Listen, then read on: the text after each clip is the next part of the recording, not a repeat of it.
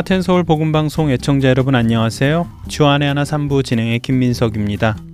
매년 새해가 되면 성경 읽기표를 준비해 그 스케줄에 맞추어 1년의 성경 일독을 시작하시는 분들이 많이 계신데요. 그 성경 읽기표 중 가장 유명한 표가 맥체인 성경 읽기표입니다. 바로 1800년대 초반 영국의 로버트 머레이 맥체인 목사님이 만드신 표이지요. 오늘은 여러분과 이 성경 읽기표를 만든 사람 로버트 머레이 맥체인 목사님에 대해 나누어 보겠습니다. 로버트 머레이 맥체인은 1813년 5월 21일 스코틀랜드 에든버러에서 오형제 중 막내로 태어났습니다. 당시 그의 가족 모두는 정기적으로 교회를 나가는 정도의 신앙생활을 유지하고 있었는데요. 맥체인은 14살이 되던 1827년에 에든버러 대학에 들어가면서 급격히 세상적인 생활에 빠져들게 됩니다. 특별히 처음 1, 2년간의 대학 생활 동안 그는 수없이 연회장을 오가며 춤과 도박에 빠져 살아가지요. 그런데 그렇게 하나님과 멀어져 가던 맥체인에게 충격적인 일이 일어납니다. 그가 가장 많이 따르고 사랑했던 형 데이비드가 1831년 여름 어느 날 갑작스러운 일로 세상을 떠나게 된 것입니다. 형의 죽음을 통해 죽음 뒤에 있을 삶에 대해 깊이 생각하게 된 그는 우연히 한 신앙 서적을 읽게 되면서 성경 말씀이 사실이라는 것이 믿어지기 시작하였습니다. 성경이 믿어지자 그는 예수님을 인격적으로 만나게 되었고 그 결과 삶에 대한 태도까지 변하게 됩니다. 맥체인이 당시 예수님을 만난 후 그의 일기에 이렇게 기록하고 있습니다. 1832년 3월 10일 나는 이제 절대로 도박을 하지 않을 것이다. 3월 25일 거룩한 주의를 지킬 것이다. 4월 10일 나는 이제 연회장을 가지 않으면 물론 춤도 추지 않겠다. 예수님을 만나고 난 후 맥체인은 자신이 그렇게도 좋아하던 세상의 것들을 멀리하기 시작합니다. 찬양 한 곡 들으신 후에 말씀 나누겠습니다.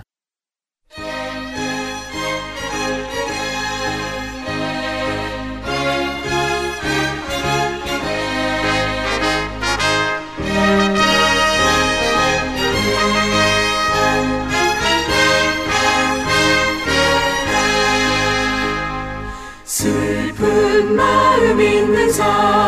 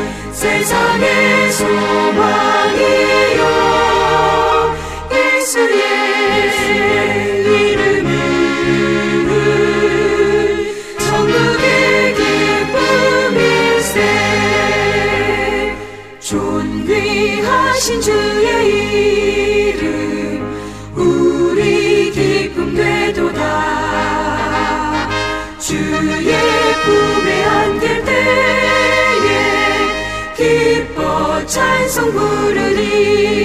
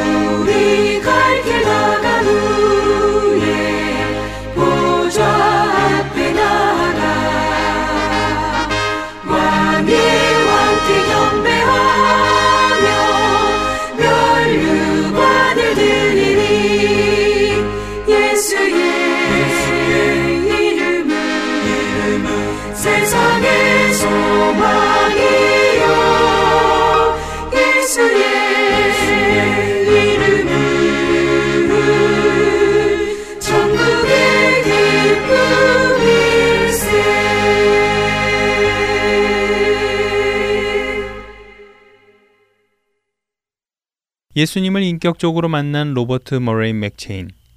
그는 말씀으로 거룩하게 살려고 노력했던 조나단 에드워드, 데이비드 브레이너드와 같은 사람들의 책을 찾아 읽음은 물론 그들과 같이 하나님 앞에 거룩하게 살고자 노력하였고 심지어는 자신의 삶 전체를 하나님께 드리고자 그동안 공부하던 것을 내려놓고 신학을 공부하기 시작합니다.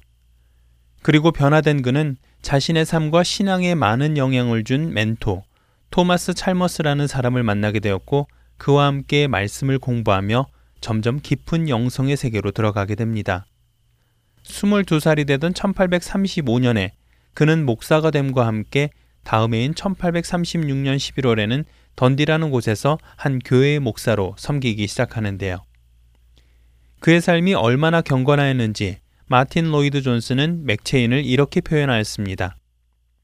언제나 경건한 삶을 살려 노력했던 맥체인은 주일 아침 말씀을 전하려 사람들 앞에 서면 그가 말씀을 전하기도 전에 그 얼굴을 보는 것만으로도 많은 사람들이 자신의 죄를 하나님께 회개하기 시작하였고 하나님과의 만남을 가지고 산에서 내려왔던 모세의 모습처럼 사람들은 맥체인이 하나님과의 만남을 가지고 말씀을 전하고 있음을 분명히 알 수 있었습니다. 라고 말이지요. 그가 전하는 말씀은 항상 하나님과 동행하며 묵상했던 내용들이었으며 어떤 이론도 헛된 말도 아닌 자신이 경험한 하나님을 말하고 있음을 사람들은 바로 알 수 있었는데요. 하지만 맥체이는 많은 성도들이 과거의 자신처럼 예수님을 만나지 못하고 단순히 교회 다니는 것을 알게 됩니다. 그래서 그는 그들이 예수님을 만나 참된 그리스도인으로 변화되기를 바라며 사람들에게 열정적으로 말씀을 전합니다. 그리고 그를 통해 던디 지역에는 회개 운동이 일어나기 시작합니다. 하지만 열정적으로 사역하던 그는 불과 2년 만인 1838년 말쯤 건강이 악화되게 됩니다. 건강 악화로 인해 그는 어쩔 수 없이 그의 부모님이 계신 에든버러로 가게 되고 병중에서 성도들을 위해 끊임없이 기도하며 격려의 편지를 씁니다. 그리고 자신의 병이 낫도록 하나님께 간절히 기도합니다. 하지만 그의 병은 쉽게 낫지 않았습니다. 그 다음해인 1839년 봄이 되어도 그의 몸은 회복될 조짐이 없었죠. 그래서 그는 자신의 기도를 내려놓고 하나님의 뜻이 무엇인지 강구하기 시작하는데요. 그가 그렇게 자신의 회복이 아니라 하나님의 뜻에 집중하기 시작하였을 때 그가 섬기던 던디 지역에는 놀라운 일이 일어납니다. 맥체인을 통해 일어났던 회개 운동 후에 중국에서 선교를 하던 윌리엄 번즈 목사가 방문하여 회개 운동이 일어났던 던디에 부흥이 오기 시작한 것입니다. 이와 함께 맥체인 목사의 건강도 회복되는 놀라운 일을 경험하지요.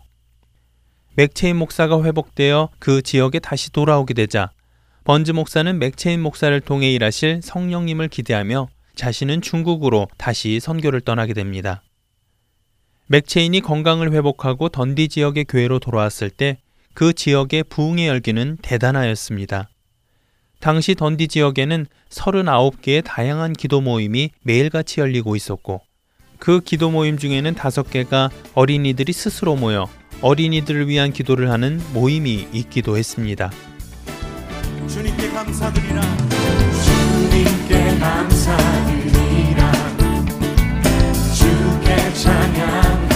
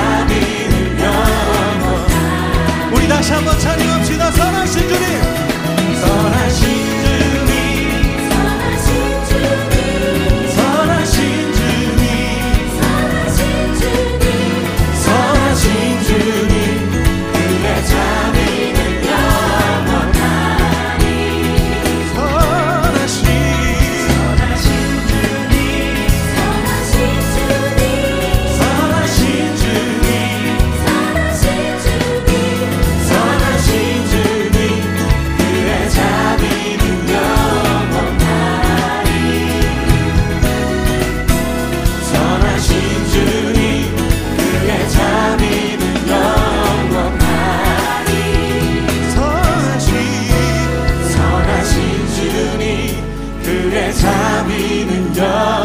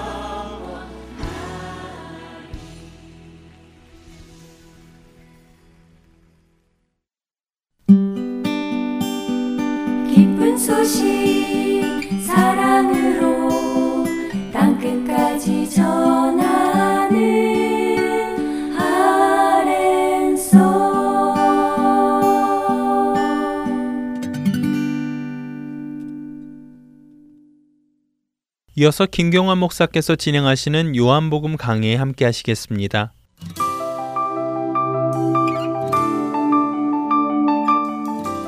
애청자 여러분 안녕하십니까? 예, 요한복음 강의 18번째 시간입니다. 오늘은 요한복음 6장 1절에서 21절에 담겨 있는 6월절 만찬에 대해서 말씀을 드리겠습니다. 오늘 본문에서 예수님은 이제 네 번째 표적과 예, 다섯 번째 표적을 나타내 보이십니다. 첫 번째 표적은 종말에 일어날 혼인잔치였다고 말씀을 드렸습니다. 그리고 마지막 일곱 번째 표적은 부활의 표적이라고 말씀을 드렸습니다. 죽은 나사로를 일으키심으로 자신의 부활을 예고하는 표적이지요. 자, 첫째와 일곱째 중간에 위치한 네 번째 표적은 오병여를 통한 유월절 표적입니다. 예수님이 유월절 어린 양으로 죽으실 것을 암시하는 표적이지요. 그런데 그 표적 후에 다섯 번째 표적이 나옵니다. 바로 무리를 걸으시는 예수님의 표적이 등장해요. 무엇을 말해주는 것입니까? 6월절 어린 양으로 십자가에 죽으실 그 예수님은 홍해를 가르신 하나님이셨다는 것입니다. 그렇다면 예수님의 이 죽음은 한 청년의 비참한 죽음이 아닌 거예요. 창조주 여호와 하나님을 완벽하게 계시한 하나님의 아들의 죽음이었다는 것입니다. 자, 먼저 1, 2절을 보겠습니다. 그 후에 예수께서 디베리아의 갈릴리 바다 건너편으로 가심에 큰 무리가 따르니 이는 병자들에게 행하시는 표적을 보았음이로라. 사도 요한은 큰 무리가 디베리아까지 예수님을 따라서 왔다고 기록하고 있습니다. 여기 동사 따르다는 미완료 시제로 사용되었습니다. 이것은 동사의 행위가 지속적으로 이어지고 있음을 나타내는 표현이죠. 6장 3절에 보면 예수님의 산에 올라갔다고 되어 있는데 그러니까 예수님의 산에 올라가기 전부터 이미 예수님을 따르고 있었다는 것을 보여주고 있는 것입니다. 6장 2절에 여기 보았다 역시 미완료 시제를 사용하고 있습니다. 즉 보는 행위도 계속까지 지금 진행되고 있음을 나타내 보여주고 있습니다. 즉 그렇게 큰 무리들이 예수님을 따라다녔는데 그 이유는 무엇이냐? 예수님이 병자에게 행하는 표적들을 보았기 때문이라는 사실을 강조하고 있는 것입니다. 3, 4절을 봅니다. 예수께서 산에 오르사 제자들과 함께 거기 앉으시니 마침 유대인의 명절인 6월절이 가까운지라. 산에 오르사라는 표현에서 이 산은 항상 그 정관사와 함께 사용되어졌습니다. 공간 복음에서는 아주 이 산에 오르사가 중요한 신학적 사건을 암시해주는 표현으로 사용되고 있죠. 뭐 예수님의 산상수훈은 산에서 제자들에게 들려준 말씀입니다. 마가복음에서는 제자들을 부르실 때 산에서 불렀다고 되어 있습니다. 그리고 마태복음 28장에 가보면 부활 이후에 예수님이 제자들에게 나타날 때에도 그 장소가 산이었다는 것을 보여주고 있습니다. 여기서도 마찬가지입니다. 예수님이 6월절 무렵에 산에 올랐다고 합니다. 여러분 뭐 생각나는 거 없습니까? 모세가 신의 산에 올라가 율법을 받았던 장면이 떠오르지 않습니까? 출애굽 모티브가 소개되고 있는 것입니다. 그렇습니다. 예수님은 지금 모세 율법이 증거한 로고스로서 산에 올라가 말씀을 전하고 있는 것입니다. 신의 산에서 모세가 수동적으로 말씀을 받았다면 오늘 예수님은 스스로 말씀을 베풀고 있는 것이죠. 출애굽의 연장선상에서 일어난 오병이어 사건이지만 그 주체가 달랐다는 것입니다. 그때 예수님은 열두 사도들을 데리고 올라가 함께 앉았습니다. 예수님이 열두 사도와 함께 앉았다는 것은 이제 새로운 이스라엘의 대표자들 가운데 앉았다는 것을 의미합니다. 구약의 열두 지파가 이스라엘을 대표했던 것처럼 이제 열두 제자들이 새로운 이스라엘의 대표자가 된 겁니다. 자, 그리고 요한은 아주 중요한 하나의 암시를 하죠. 왜? 때는 6월절이 가까운 시기라고 합니다. 공간복음서 기자는 6월절이라는 말을 하지 않는데 왜 굳이 사도 요한은 오병이어 사건을 6월절과 연결시키고 있는 것일까요? 유대인들은 6월절에서 역사 속에 두 가지를 상기합니다. 출애굽기 12장에 그 내용이 기록되어 있죠. 첫째는 6월절 만찬을 상기합니다. 6월절 만찬은 출애굽을 시작하기에 앞서 마지막으로 먹은 그들의 식사였었습니다. 죽음의 천사가 와서 애굽의 모든 장자들을 멸할 때 양의 피로 구원받은 사실을 기념하는 만찬이었죠. 그런데 그때 그들의 6월절 만찬을 보면 흥미로운 사실을 하나 발견하게 됩니다. 그들은 떠날 채비를 다 하고 만찬을 나누었다는 것입니다. 즉 그들의 그 식탁은 새로운 출발을 알리는 자리였다는 것입니다. 앞으로 많은 식탁이 그들을 기다리고 있다는 사실을 예고하는 자리였다는 것입니다. 그들을 기다리고 있었던 그 식탁, 그것은 바로 광야에서 그들이 나는 만나의 식탁이었던 것이죠. 예수님은 오병이어 사건을 통해서 그 6월절 만찬을 이 광야에서 재현하고 있는 것입니다. 즉 오병이어 사건 뒤에는 그들을 위해 피를 흘려준 어린 양이 있었다는 사실을 암시하고 있는 겁니다. 이 오병이어 사건의 잔치 이면에는 누군가가 십자가 위에서 몸이 찢겨져야 하고 피를 흘려야 하는 순환의 역사가 숨겨져 있었던 것을 말씀하고 있는 것입니다. 또 하나가 있죠. 홍해를 건너는 사건입니다. 그러니까 양의 피로 구원받은 이스라엘 백성들이 가나안을 향해 나아갈 때 그들 앞에는 홍해가 놓여 있었습니다. 6월절의 기적을 보여주었던 하나님은 이스라엘 백성들에게 홍해를 가르는 또 한 번의 기적을 베풀어 주십니다. 홍해를 육지같이 건넌 후 40년의 광야 생활 동안 이스라엘 백성들은 매번 식탁을 나눌 때마다 6월절과 더불어 홍해를 육지같이 건넜던 그 사건을 기억했던 것입니다. 오늘의 이 말씀은 6월절에 담겨진 이 두 가지 사건을 그대로 재현시켜주는 사건입니다. 6장 5절에서 13절에는 6월절의 첫 번째 사건인 이 오병이어가 담겨 있습니다. 5절에서 10절을 읽겠습니다. 예수께서 눈을 들어 큰 무리가 자기에게 온 곳을 보시고 빌립에게 이르시되 우리가 어디서 떡을 사서 이 사람들을 먹이겠느냐 하시니 이렇게 말씀하심은 친히 어떻게 하실지를 아시고 빌립을 시험하고자 하심이라. 빌립이 대답하되 각 사람으로 조금씩 받게 할지라도 200 데나리온의 떡이 부족하리이다. 제자 중 하나 곧 시몬 베드로의 형제 안드레가 예수께 여짜오되 여기 한 아이가 있어 보리떡 다섯 개와 물고기 두 마리를 가지고 있나이다. 그러나 그것이 이 많은 사람에게 얼마나 되겠사옵나이까? 예수께서 이르시되 이 사람들로 앉게 하라 하시니 그곳에 잔디가 많은지라 사람들이 앉으니 수가 5천 명쯤 되더라. 오병이어 사건은 단순히 가난한 백성들을 예수님이 먹이셔서 그들의 필요를 채웠다. 라고 하는 수준에서 해석할 수 없는 말씀입니다. 물론 예수님과 빌립과 안드레가 이들을 어떻게 먹일까? 라고 하는 문제로 대화를 나누었습니다. 그때 이들을 먹이기 위해서는 200데나리온 이상이 필요하다고 기록되어 있어요. 그러니까 보통 노동자의 7개월치 월급에 해당하는 금액입니다. 또 5천 명이라고 하지만 이는 남자 성인의 숫자이니까 남녀, 뭐 어린아이까지 모두 합치면 뭐 2만여 명 정도 되지 않았을까 예, 추측합니다. 요한은 이런 어마어마한 숫자의 사람들을 예수님께서 단지 보리떡 다섯 개와 물고기로 먹였다라고 하면서 그 기적의 사건을 강조하고 있지 않다는 겁니다.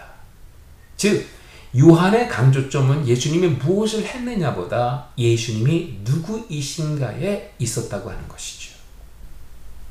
요한은 예수님이 하늘에서 내려온 생명의 떡이었음을 강조하고 있습니다. 즉, 본문 말씀의 초점은 오병이어는 누구를 상징하는가입니다. 그래서 요한복음은 공간복음보다 더 구체적으로 이 오병이어의 정체성을 밝히고 있어요. 오병이어의 떡은 일반적인 떡이 아니고 보리떡이었습니다. 보리떡은 매우 가난한 사람들이 먹는 음식입니다. 뭐 당시에는 나귀에게도 이 떡을 먹였다고 합니다. 여기 물고기 역시 보통 물고기가 아니고 소금에 절인 아주 작은 물고기죠. 공간복음에서는 뭐 마테마가 누가 세 사람 모두 오병이어 물고기를 익투스라고 기록을 했습니다. 그런데 요한만은 이게 옵살리온이라고 아주 자세히 표현하고 있어요. 어떻게 다릅니까? 익투스는 보통 물고기입니다. 그런데 옵살리온은 소금에 절인 아주 작은 물고기예요. 당시 어부들이 바닷가에서 물고기를 잡을 때 하나의 풍습이 있었다고 합니다. 큰 고기가 잡히면 집으로 가져가고 작은 물고기가 잡히면 다시 놓아주었습니다. 그러나 집으로 가져가기에는 너무도 작고 놓아주기에는 조금 큰 어중간한 물고기들이 있죠. 그런 물고기들은 어떻게 했을까요? 모두 바다에 버렸습니다. 그러면 가난한 사람들이 와서 그것을 주워다가 소금에 절여 먹었는데 이런 물고기를 옵살리온이라고 불렀다는 거예요. 이와 같이 오병이어의 정체성을 밝히고 있는 요한의 모습을 봅니다. 이유가 뭘까요? 그 이유는 이어지는 예수님의 설교를 통해 의미를 찾을 수가 있습니다. 6장 27절에 보니까 썩을 양식을 위하여 일하지 말고 영생하도록 있는 양식을 위하여 하라. 이 양식은 인자가 너희에게 주리니 인자는 아버지 하나님께서 인치신 자니라 기록되어 있어요. 31절에서 35절입니다. 기록된 바 하늘에서 그들에게 떡을 주어 먹게 하였다 함과 같이 우리 조상들은 광야에서 만나를 먹었나이다. 예수께서 이르시되 내가 진실로 진실로 너에게 이르노니 모세가 너에게 하늘로부터 떡을 준 것이 아니라 내 아버지께서 너희에게 하늘로부터 참떡을 주시나니 하나님의 떡은 하늘에서 내려 세상에 생명을 주는 것이니라 그들이 이르되 주여 이 떡을 항상 우리에게 주소서 예수께서 이르시되 나는 생명의 떡이니 내게 오는 자는 결코 줄이지 아니할 터이요 나를 믿는 자는 영원히 목마르지 아니하리라. 요한복음은 하나님의 영광으로 가득한 책이에요.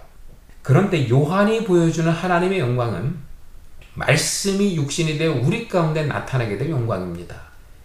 영광은 영광이지만 사람들이 발견할 수 없는 영광입니다. 왜냐하면 그 영광은 사람들의 기대와는 정반대로 말씀이 육신의 살덩어리를 입고 낮은 자리에 임한 영광이기 때문입니다.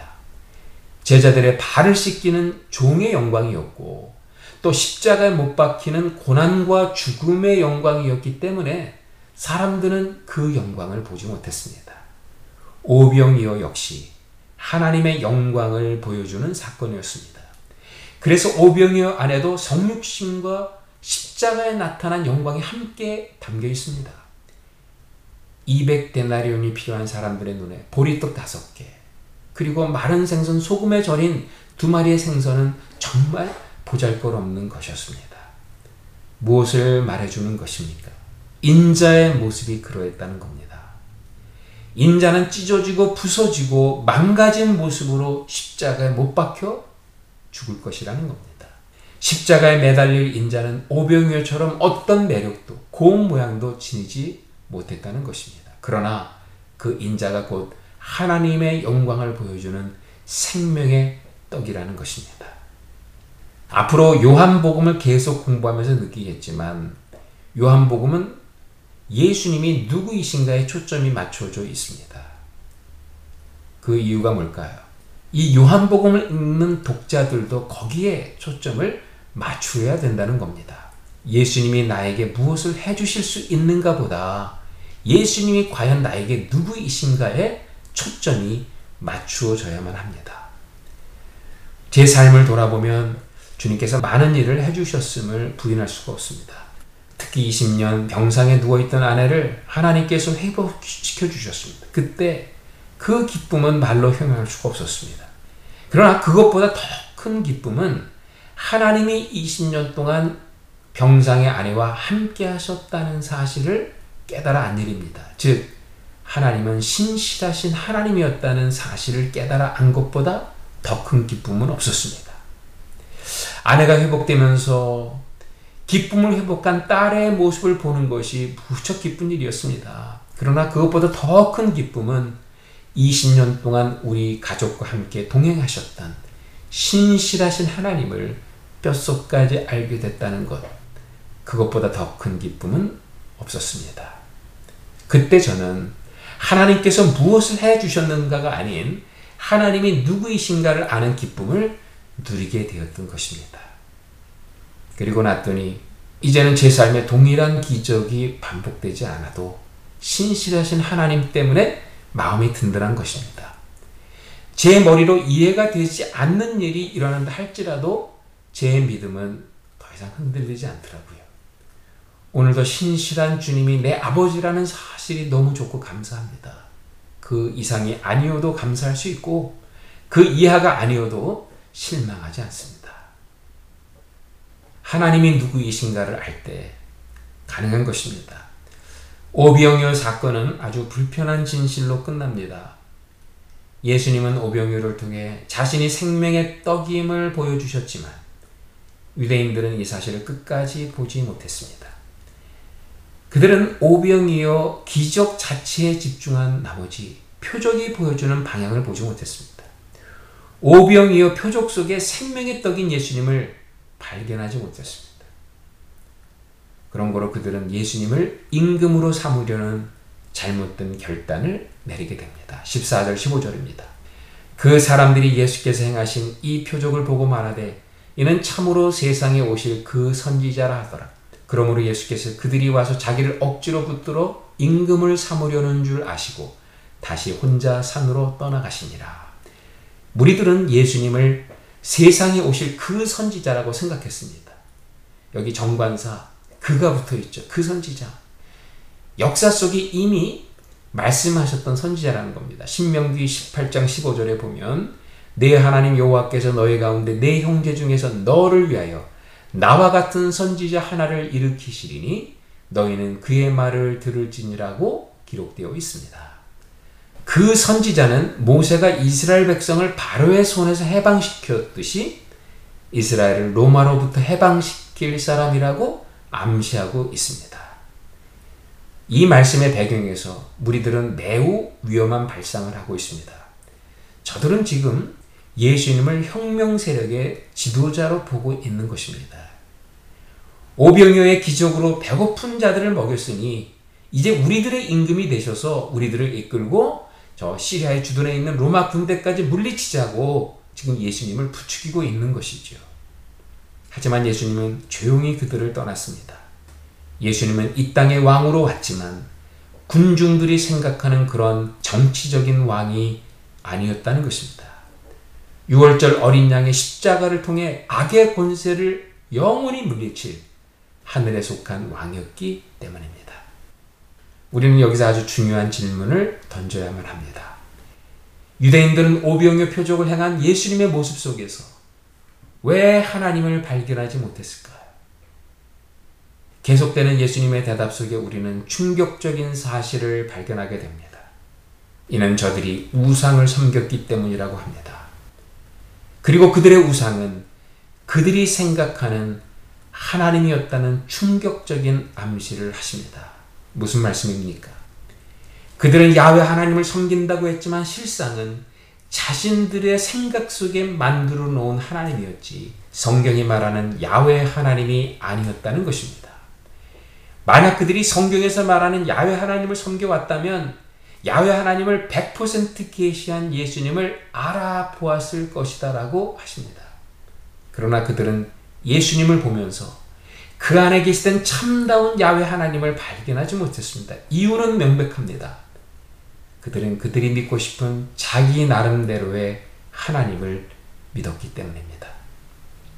우리가 믿는 하나님이 어쩌면 우리 안에 우상으로 자리 잡을 수 있다는 사실은 매우 충격적일 수밖에 없습니다. 우리들에게도 그대로 적용이 되지 않습니까? 만약 우리가 예수님을 믿는다고 하면서 유대인들처럼 우리가 원하는 예수상을 만들어 놓고 믿음의 대상으로 삼고 있다면 그 예수님 또한 우리 안에 우상으로 자리 잡을 수 있다는 사실입니다. 우리가 믿고 싶은 예수를 믿고 있는 것입니다. 우리가 믿고 싶은 예수를 내려놓아야 합니다. 그리고 우리가 마땅히 믿어야 될 성경 속의 예수님을 있는 그대로 믿어야 합니다. 이어지는 말씀에서 예수님은 유대인들이 생각하는 하나님이 아닌 참 야외 하나님의 모습을 보여주고 있습니다. 6장 16절에서 21절이죠.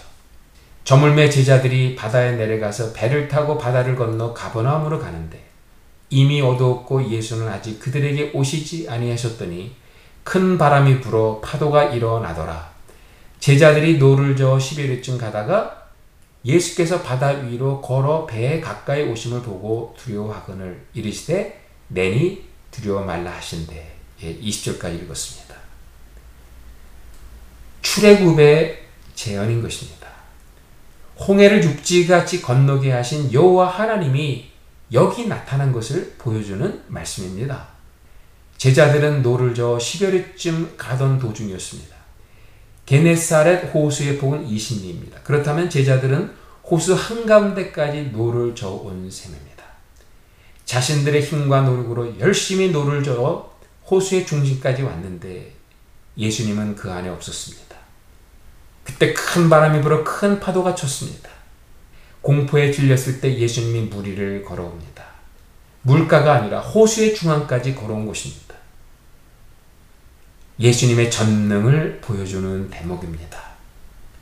그러나 그 예수님의 전능이 그냥 전능으로 끝나지 않았다는 겁니다. 예수님의 그 전능이 바로 구약의 어떤 하나님을 계시하고 있었다는 거예요. 바로 우리가 마땅히 믿어야 될 야외 하나님입니다.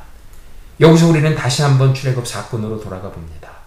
하나님은 6월절에 이스라엘 백성들에게 어떻게 해야 구원받는지 모두 설명하셨습니다.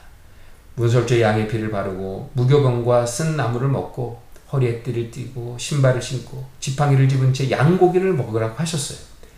그러면서 출애굽기 12장 12절에 자신이 누구이신지를 나타내셨습니다.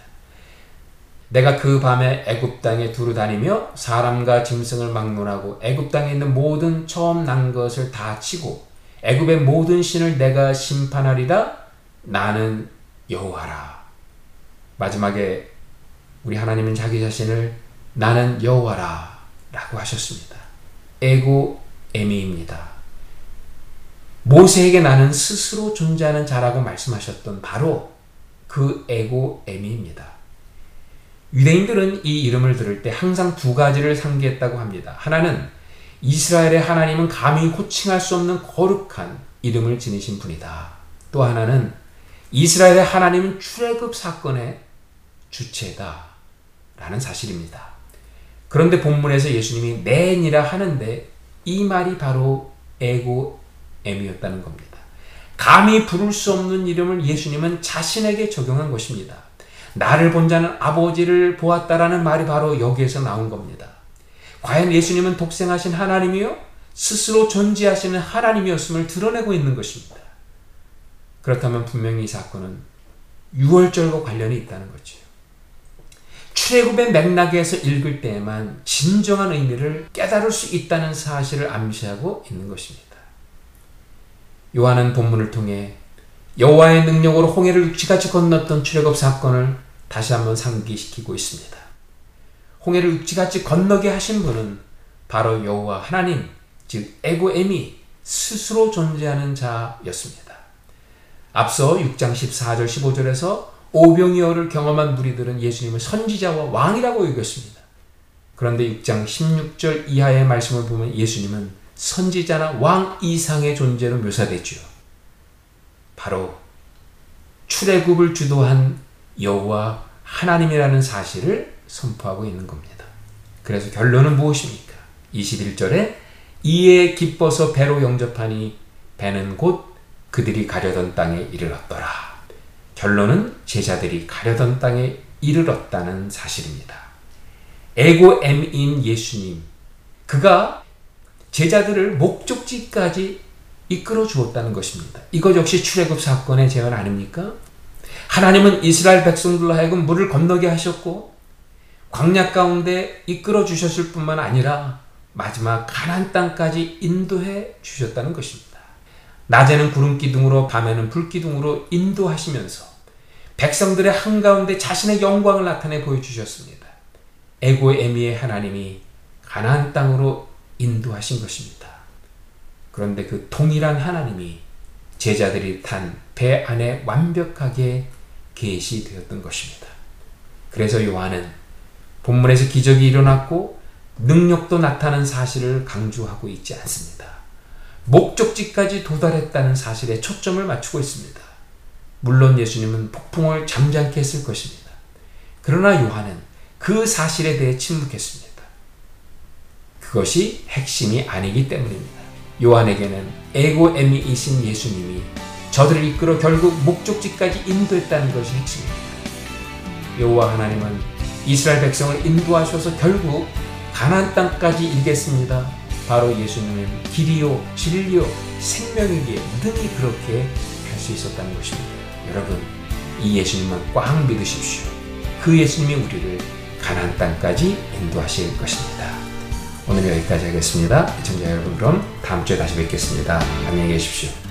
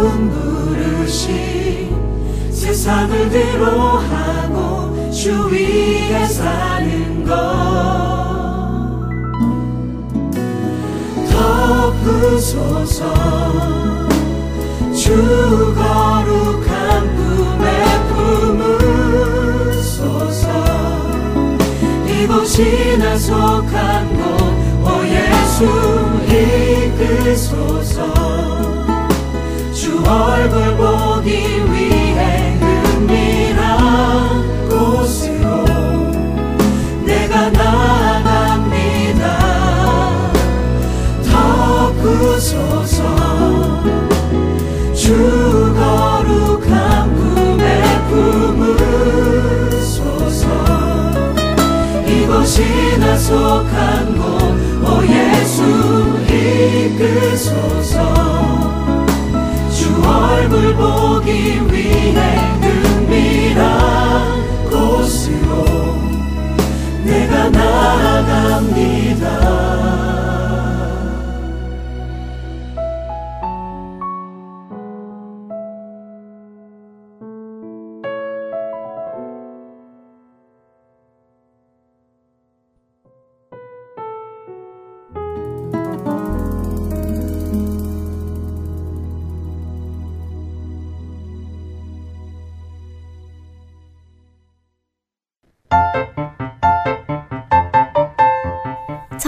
신앙생활을 시작할 때 세상에서는 들어보지 못한 생소한 단어들이 많이 있지요.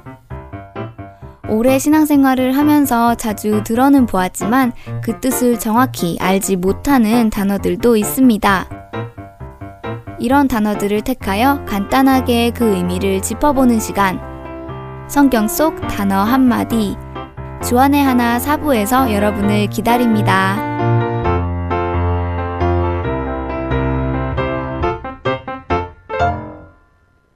한국 국동방송에서 제공하는 성경의 파노라마로 이어드립니다. 오늘은 북왕국 이스라엘의 타락이라는 제목으로 나눠주십니다.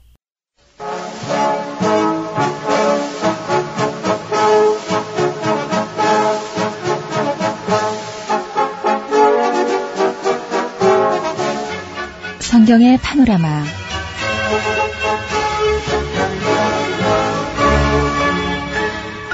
성경의 파노라마, 성경의 전체적인 큰 흐름 살펴봅니다. 노우호 목사님이십니다. 목사님 안녕하세요.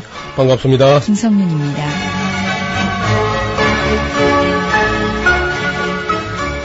아모스 시대의 이스라엘 백성의 생활상 계속해서 살펴봅니다. 예. 그 어떻습니까? 예언자들이 막 나타나는 시대. 그런 시대는 좋은 시대가 아닙니다. 그렇네요. 예. 예언자 아모스가 나타나고 호세아가 나타나고 동시대에 또 이사야, 미가, 그 다음에 이제 스바냐, 하박국 이런 분들이 다 그때 같이 나타났어요. 그러니까 예언자가 많이 나타나는 시대는 어떤 면에서 나라가 멸망 직전입니다. 안타까우니까 나라가 지금 하나님 앞에서 그 형벌이라든지 징계를 받기 직전에 하나님께서는 그저 때리기 전에 말씀으로 해보려고 말로 해서 들으면 참 그같이 다행이 없지요. 예. 그 미련한 백성은 말로 할 때 안 들어요. 이게 꼭 매를 맞아야 혼이 나고라야 교훈을 얻는데 그게 바로 미련한 거죠.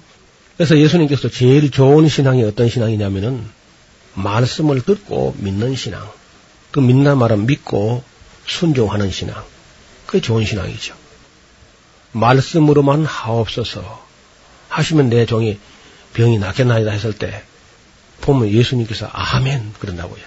말씀으로만 하시면 내 종이 낫겠나이다 할 때 예수님 아주 감격하셔가지고 아멘 하시면서 내가 이스라엘 중에 아무에게서도 이만한 믿음을 만나보지 못했다.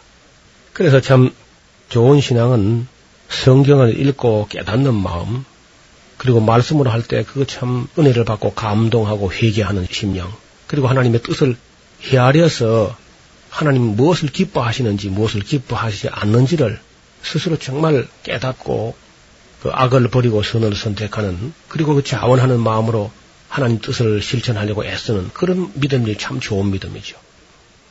이제 그렇게 되지 않으니까 결국은 역사적으로 엄청난 대환란을 겪으면서 대가를 지불하고 겨우 교훈을 얻는 그런 슬픈 역사가 이스라엘 역사입니다. 어떻든 그때 예레미야, 아모스, 호세아, 물론 예레미야 조금 또 뒤입니다만은 이 사람들은 북왕국에서 마지막 예언자로 부름받아가지고 그 어려운 시대에 부름 받았는데 실제적으로 사람들은 그때 어렵다고 생각하지 않아요. 왜냐하면 경제적으로 부유하니까 영적으로는 굉장히 어려운 절박한 하나님의 지금 진노의 도끼가 내려오고 있는데 그걸 느끼고 와서 간절한 마음으로 외치는데 지금 눈앞에 너무 잘 사니까 전혀 회개가 안 되는 겁니다. 그래서 이 경제적으로 풍요로움이 멸망길로 가는 건데 예수님 말씀도요. 저희가 평안하다 안전하다 참 살기 좋다 할 때에 멸망이 갑자기 혼련이 임하기 때문에 피하지 못한다. 우리가 이렇게 어려울 때는 오히려 사고가 안 납니다. 예. 길도 험로에서는 사고가 안 나거든요. 꼭 보면 그 쪽바른 길, 너무 넓은 길, 평탄한 길, 막, 막 달리다가 예. 이제 뭐 잘 나가다가 어떻게 된다고. 신앙도 그렇죠. 그래서 오히려 어려움 자체는 하나님께 좀 감사하려면 그때 우리 자신을 돌아보게 되거든요. 어쨌든 이스라엘 백성이 그때 보면은 예언자가 예언할 때에 예언을 하지 못하게 예언자의 입을 뭐 주고받기도 하고 나실인들을 끌다가 술을 품마시기도 하고 상하궁전을 짓고 여자들도 함께 타락해가지고 바로 아모스 시대가 바로 그랬습니다. 예로보암 2세 시대. 돈이 생기니까 이제 술도 맛을 보겠다. 그런 얘기죠. 가난한 자를 학대하였고 궁핍한 자를 압제합니다. 형식적인 예배를 드린다고 하면서 아침마다 지 없는 짐승만 죽이려 했습니다. 정성이 하나도 없으면서.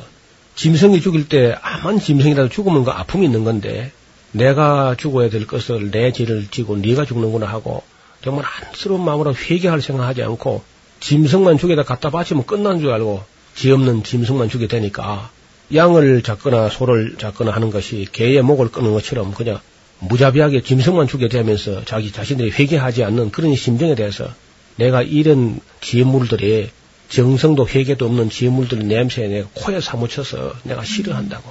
내가 짊어지기에 곤비한 짐이다. 하나님 그렇게 말씀하시는 겁니다. 어떤 사람들은 나는 3일마다 11조를 드린다 하면서 당연히 드릴 걸 드리면서도 그건 무슨 큰 자랑이나 되는 것처럼 요란하게 떠들어대면서 그렇기 때문에 환란은 우리에게 없다. 재앙은 없다. 그런 생각을 하고 있었습니다. 그리고 흉한 날은 없다고 호언장담하고 있었고 강푸한 자리에 끄리낌 없이 다가갔습니다. 상하 침대에 뒹굴면서 늦잠이나 실컷 자고 침상에서 기지개를 켜고 어린 송아지 고기만 먹고 양고기만 먹고 자기들이 무슨 다윗이나 된 것처럼 비파에 맞추어서 헛된 노래를 지절거리는데 요즘 가요방 노래방이나 가서 자기 기분 풀을 하는 그런 모습과 똑같았습니다. 대접으로 포도주를 품마셔 되었습니다. 온갖 귀한 기름과 향수를 몸에 뿌리면서 환란의 날에 대해서는 일부러 잊어버리려고 했습니다. 공법을 쓸개같이 변질시키고 정의를 인진같이 쓰게 했습니다. 안식일이 다가오는 것을 귀찮게 여겼습니다. 예반은 크게 하고 세계일은 작게 하고 거짓 저울을 만들어가지고 이중추 삼중 저울을 만들어가지고 부당 이득을 취하면서 그렇게 사치했습니다. 이러할 때 하나님께서 그 이스라엘 향해서 하신 말씀이 내가 너희의 절기도 미워하고 너희의 성회고 부흥회고 다 내가 미워한다. 내가 너희의 번제도 미워하고 너희의 소제도 미워하고 너희의 희생의 화목제도 내가 다 미워한다. 너희의 그 기분 푸른하는 노래 소리도 다 내가 미워한다. 비파 소리도 내 앞에 그칠지어다. 내가 진정으로 바라는 것은 공법을 물같이 하고 정의를 하수같이 흐르는 것이다. 도덕성을 회복하는 것이다 하고 말씀하신 겁니다. 하나님께서 이스라엘 백성을 향하여 외치시기를 돌아오라 이 폐역한 자식들아 돌아오라 하고 온갖 방법을 가지고 하나님으로서 하실 수 있는 최선을 다해서 이스라엘 백성을 하나님께 돌아오게 하려고 비상수단을 다 강구해 봤습니다. 어떤 데는 3년 6개월 동안 비를 주지 않았어요. 그럼 먹을 것이 없어가 배가 고프면은 어금니가 할 일이 없으면 이가 한가하게 되면이라고 성경은 말하고 있습니다. 이가 한가하게 되면 씹을 것이 없어요. 먹을 것이 없어가지고 그래 이가 한가하게 되면은 두려워하면서 돌아오리라 하고 3년 6개월 비를 주지 않아도 그래도 안 들어왔어요. 그래서 아이고 이놈들 봐라 해서 그 다음엔 엘리사 때는 갑절나 능력을 주셔가지고 7년 동안 비가 안 오게 했습니다. 그래도 안 들어왔어요. 우리나라 같이 강우량이 많은데도 7년은 고사하고 7개월만 가물어도 지금 죽겠다 살겠다 하는 판인데 이스라엘 백성이 이 목이 곱고 폐역한 백성들이 7년 동안 가물음이 와도 하나님께 안 돌아오는 겁니다. 하나님께서 해충을 보내가지고 황충이나 늦이나 메뚜기나 파종이나 이런 걸 보내가지고 하여튼 산 기슭에서 강백까지 새파란 것이 하나도 없게 그런 모든 해충이 와서 다 갉아 먹어서 나무 껍질까지 뽀얗게 다 갉아 먹어서 그렇게 되면 겁이 나서 돌아오겠지 해도 그래도 돌아오지 않았어요. 연병을 보내가지고 청년 남녀들이 거꾸러지면은 겁이 나서 그저 하나님께 돌아오리라 하고 때로는 그런 지향을 보내봤지만은 역시 돌아오지 않았습니다. 이웃 나라를 보내가지고 때려봤어요. 전쟁이. 전쟁이 나면은 죽음 앞에서 벌벌 떨면서 아이고 하나님 살려주세요. 사사시대는 그래도 그래 했거든요. 어려움이 닥치면 하나님께 기도했어요. 사사시대 보면은. 근데 지금 기도도 안 하는 겁니다. 어려워도. 그래서 성읍을 무너뜨리기를 소동과 고모라 같이 그렇게 해봤지만 그래 돌아오지 않았습니다. 그래서 하나님께서는 아모스를 보내서 보라 날이 이르면은 아수르 사람들이 올 것이다. 그 아수르 사람들이 온다는 말은요 무슨 말이냐 하면 단순한 말이 아니고 지난번에 요나가 외에 가서 하루 정도 그리 전도했는데 그들이 회개했잖아요. 네. 네. 그러니까 회개한 나라가 회개하지 않는 이스라엘보다 낫다 그겁니다. 네. 그러니까 그 아수르 요나의 개떡 같은 그런 전도를 듣고 회개했던 그 아수르를 들여다 가지고 선자를 보내고 부지런히 보내고 엘리야를 보내고 엘리사를 보내고 아모스를 보내고 호시아를 보내고 그렇게까지 해도 들어먹지 않는 이 이스라엘을 징벌하실 만 하지 않습니까? 이방인을 들어가지고 요나의 그 무성의한 전도를 듣고도 진지하게 회개했던 그 아수르를 들어가지고 이스라엘 지금 징벌하실 준비를 하고 있다는 겁니다. 그래서 날이 이러면은 아수르 사람이 올 것이며 악한 백성들을 다 사로잡아서 담에색 너머로 저 멀리 그저 잡아갈 날이 올 것이다. 그렇게 아모스가 예언을 합니다. 결국 이제 아모스가 예언한 대로 아수르 사람들이 와서 얼마는 죽이고 얼마는 사로잡고 얼마는 도망가고 해서 BC 721년에 사마리아가 함락되면서 완전히 끝장이 나버리죠. 그 사마리아 사람들을 잡아다가 고산 하볼 하숫가와 미대와 바빌론 지역과 아수르 니누이 그 티그리스 유브라데 강변에 쩔쩔 다 흩어버렸어요. 이스라엘 사람 잡아다가 반대로 이제 그쪽 사람들을 오히려 그 사마리아와 그 팔레스타인 이스라엘 땅에 옮겨 심어가지고 식민 정책도 아주 완벽하게 합니다. 이쪽 사람들은 잡아다가 그 자기들 땅에 흩어버리고 자기들 그 아수르 땅에 있는 사람들을 갖다가 이 팔레스타인에 심어가지고 완전히 다시 회복이 안 되게끔 그렇게 완벽하게 만들어버려요. 정말 하나님이 화가 나시니까 진노하시니까 북왕국 이스라엘 눈동자 같이 사랑하던 그 이스라엘 그렇게 해서 심판하고 말았습니다. 그러면서도 아모소서 9장 보면은 그래서 내가 다 없이 하지는 않겠고 때가 이러면은 이 역사의 종말 마지막 때가 되면은 내가 그 흩어버린 백성들을 하나씩 하나씩 모아가지고 그 본토 그 고토에 다시 심을 것이다. 그리고 그때 내가 심은 백성들은 다시는 뽑히지 않을 것이다. 그런 예언이 있는데 놀랍게도 그 이루어졌지 않습니까? 1948년도에 이스라엘이 1878년 만에 예를 들어서 AD 70년에 남쪽 유다까지 완전히 멸망하지 않습니까? 그러면 AD 70년부터 1948년까지 하면 1878년 만에 그리고 본토에 돌아오게 된 겁니다. 그래서 아모스서에 있는 예언들은 막 거의 다 이루어진 것이죠. 그렇게 애타는 마음으로 남쪽 유다에서 북왕공 이스라엘에 와서 외쳤던 아모스 선지자, 정의의 선자 아모스의 타는 심정으로 토로했던 그 예언서는 얇은 책 아모스서에 기록이 되어 있습니다. 성경의 파노라마 지금까지 노우호 목사님이셨습니다. 목사님 고맙습니다. 감사합니다. 김성윤이었습니다.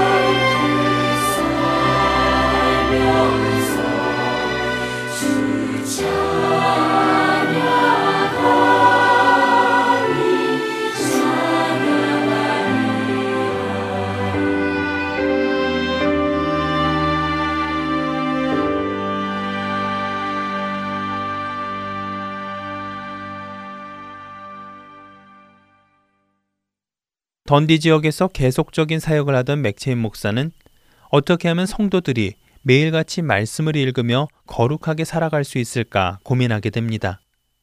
그리고 기도하던 그는 한 가지 생각이 떠올랐는데요. 바로 성경 읽기표였습니다. 그가 고안한 이 읽기표는 1842년 처음으로 인쇄되어 성도들에게 나누어 주었고 이 읽기표를 따라 성경을 읽으면 매년 구약 성경은 한 번, 신약 성경은 두 번을 읽을 수 있게 되었습니다. 그가 고안한 이 성경 읽기표를 따라 성도들은 매일같이 하나님의 말씀을 접하게 되며 변화됩니다. 그리고 그가 고안한 이 읽기표를 따라 읽으면 단순히 성경만 읽게 되는 것이 아니라 읽은 성도들이 성경 전체를 구속사적인 관점에서 이해하게 되었습니다. 맥체인의 성경 읽기표는 그만큼 독특하고 특별했지요.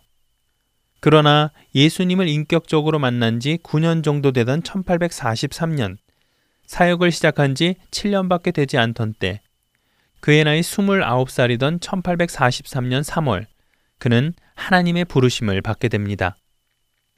그의 사역이 끝나갈 무렵 교회에서 했던 그의 설교 중 한 말씀을 읽어드리겠습니다. 나는 오래 살 것을 기대하지 않습니다. 제 앞에 계시는 여러분들 역시 모두 죽게 될 것입니다. 이 교회에는 또 다른 목사가 올 것이며 또 다른 성도들로 채워질 것입니다. 여러분들이 죽고 나서는 더 이상 회개, 중생, 은혜는 없을 것입니다. 더 이상 어떤 목사가 여러분 앞에 나와 설교하지도 않을 것입니다. 그렇기에 지금이 여러분이 거듭나셔야 할 시간입니다. 지금 이 시간을 사용하십시오. 구성과 진행의 김민석이었습니다. 여러분 안녕히 계세요.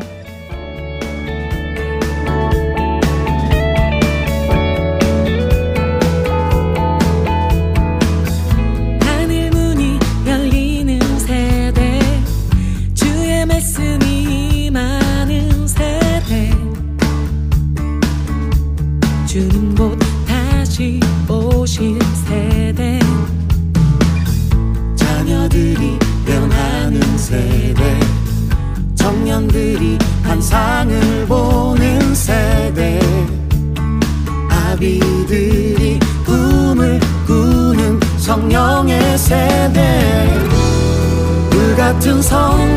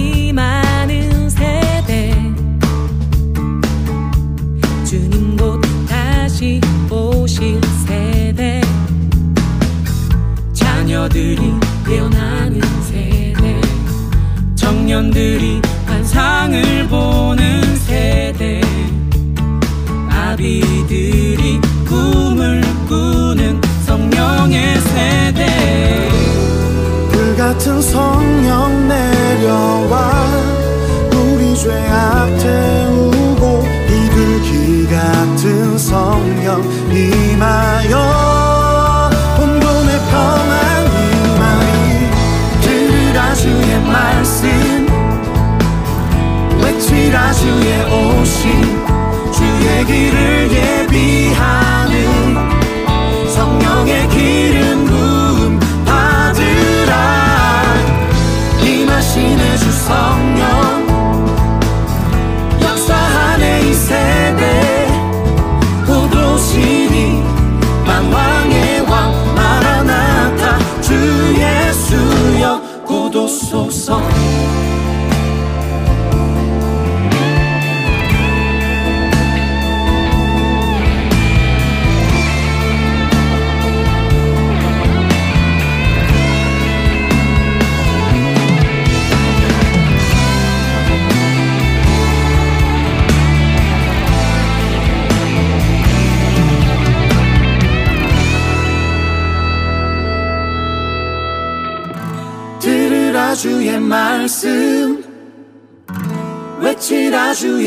도심 주의 길을 예비하는 성령의 기름 부음 받으라.